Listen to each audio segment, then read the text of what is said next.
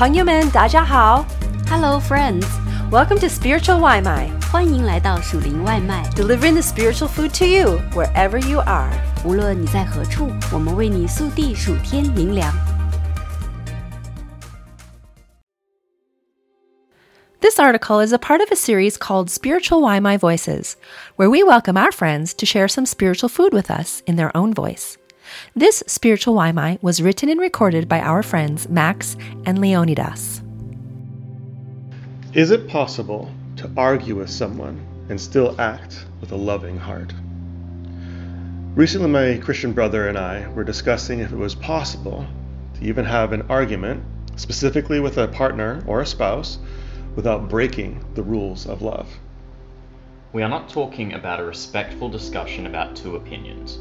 We're talking about a heated argument. So we had a look at 1 Corinthians 13 4 to 8 to see exactly what the Bible says about the different qualities of love and how love is defined. This is how we're defining the rules of love. Through this comparison, we try to discover if or how arguing is a violation of God's word. Love is patient, love is kind. It does not envy, it does not boast. It is not proud, it is not does not dishonor others, it is not self-seeking, it is not easily angered. It keeps no record of wrongs. Love does not delight in evil, but rejoices with the truth. It always protects, always trusts, always hopes, always perseveres. Love never fails. The first part of 1 Corinthians 13:4 says love is patient. If you are arguing, are you being patient? Often, no. If you are arguing, you are saying to the other person, This is my opinion or my perspective, and I want you to understand my ideas and my way of thinking now. This often happens without a genuine desire to understand the other person's point of view. It's our way and no other way. We fail to realize how flawed memory can be, or fail to see that our perception is only one part of the equation. We must exercise patience, being quick to listen and slow to speak. Seek understanding of the other person's perspective first, and often this same c- courtesy will be returned to you. What about the next part where it says love is kind? Discussions change to argument when things get heated. But are you really being kind to another person if you are using a raised voice or showing them an angry face? Someone simply having an angry expression on their face on their face can be seen as being unkind. Or are you putting on a kind of mask? Yet really through your teeth you demonstrate contempt and bitterness. It's a matter of pride and of the heart. Togetherness versus me, me, me. People can often feel attacked or threatened when they are the target of aggressive body language, angry faces, or snide and bitter language. We must take great care to foster loving, tender, and merciful devotion towards one another. Right, especially by a friend or a spouse who has trusted us with their heart. What about the next point in the verse? It says, Love does not envy. Does that apply in this situation? Definitely. We mentioned earlier how it is possible to have the attitude that I want you to understand my opinion rather than your opinion, or me first, I don't care about you, rather than you believing or honoring someone else's opinion. Mm, true. And even deeper, it's totally possible that you are envious of another couple's relationship, or even envious of the fake relationship that you see in movies or other fiction, wishing that you have that. And now, instead of working hard in reality together as a team, you're harboring resentment and bitterness or contempt and animosity. This is already a sickening situation that could become even more complicated and unhealthy if the other partner is feeling genuinely con- content, believing everything is fine, and now suddenly they're surprised with your self serving or unrealistic expectation of what the relationship is based on some writer's fiction. It's an impossible request. This comes down to a pride issue along with how rooted in reality and grace and mercy are you? But what about love does not boast? Are you boasting if you're arguing?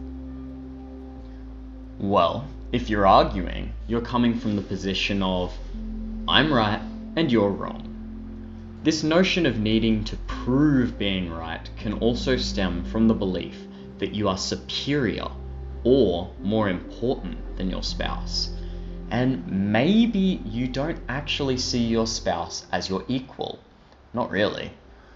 Or your fervent need to be heard and understood can stem from a place of fear. Fearing you are unloved. Fearing that you are inferior. Inferior. Fearing about how you are viewed by others.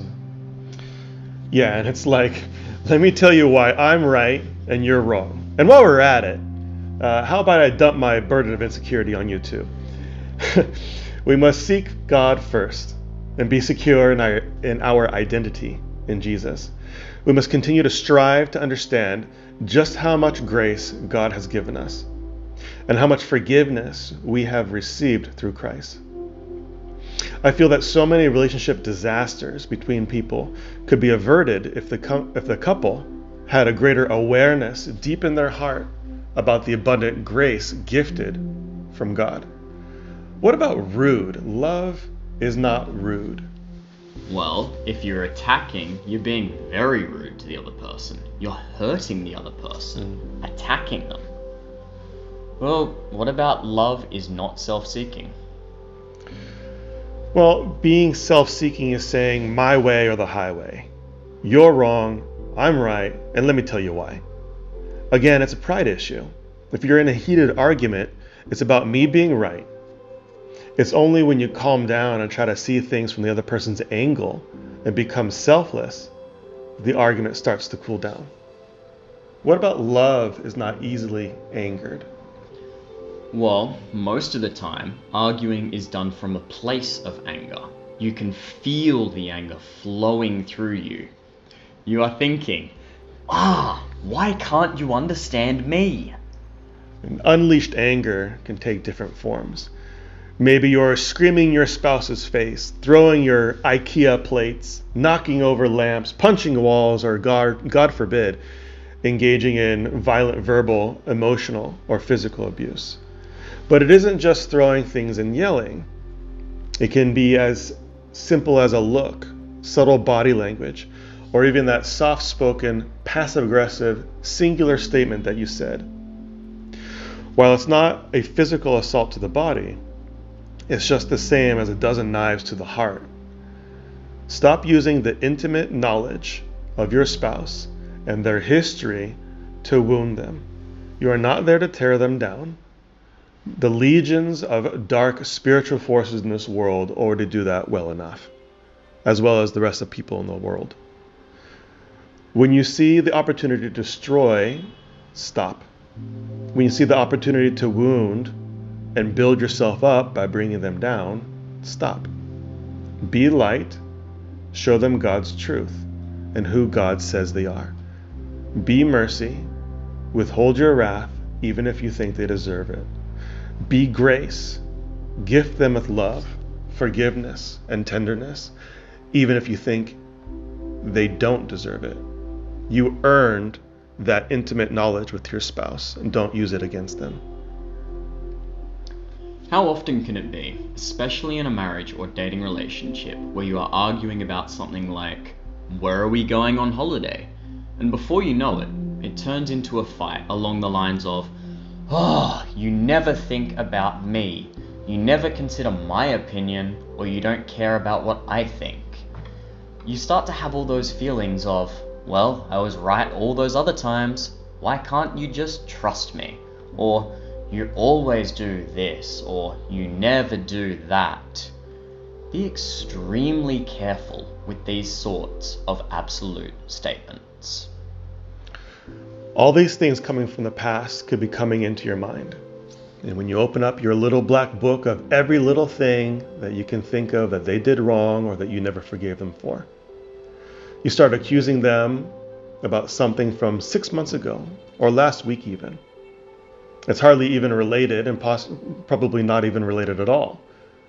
So now you're fighting about the thing that happened, but that thing is not the real problem. You are really fighting about all those other things from the past that have built up because of unresolved issues that have not been addressed or forgiven.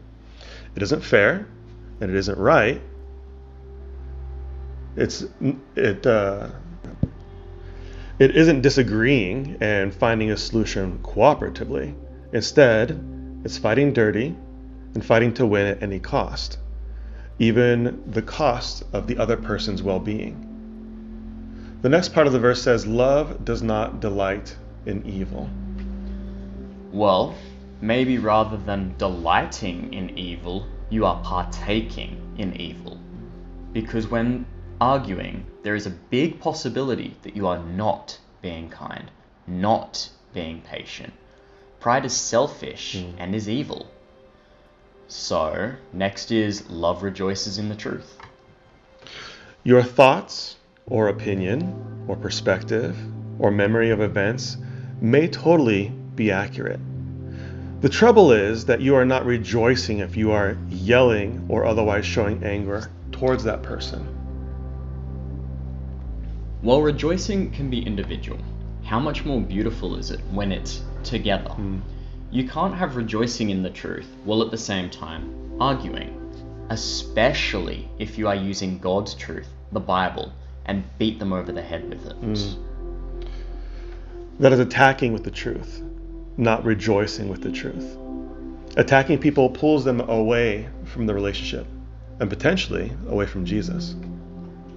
When fighting with a spouse, often, if you win, you both lose. Do you need to be right, even at the expense of a peaceful household? Do you want to be right or happy? When people get married, they become one flesh. To beat the other person is to beat a part of yourself. And to look down on this person you promise to love as a loser rather than a loved and cherished equal.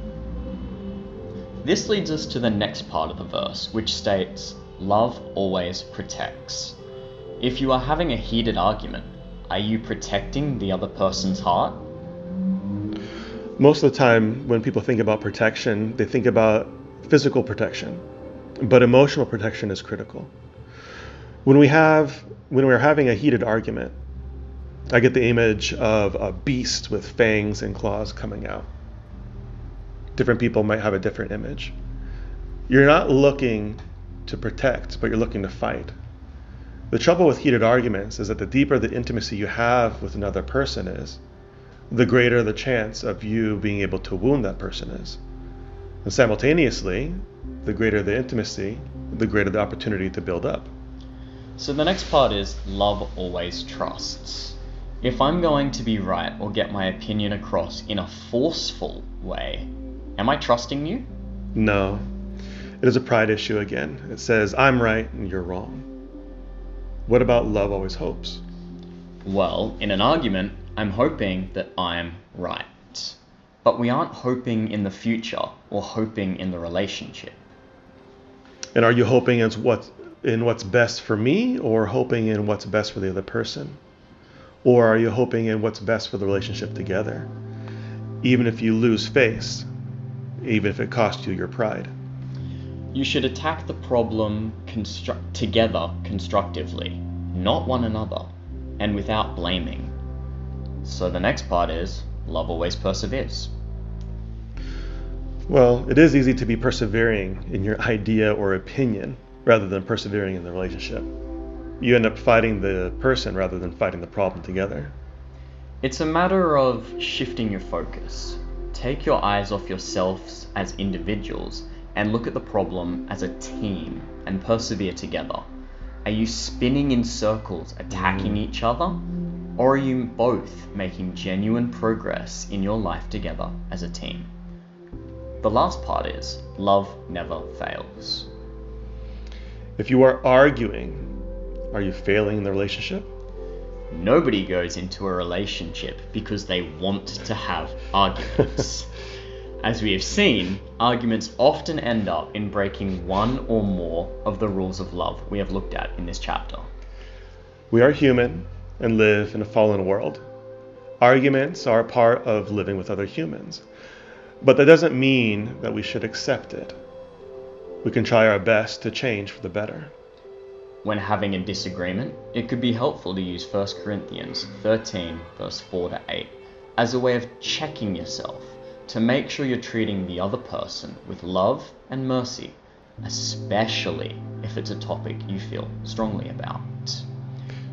Be love, be grace, be merciful. Be blessed and love well.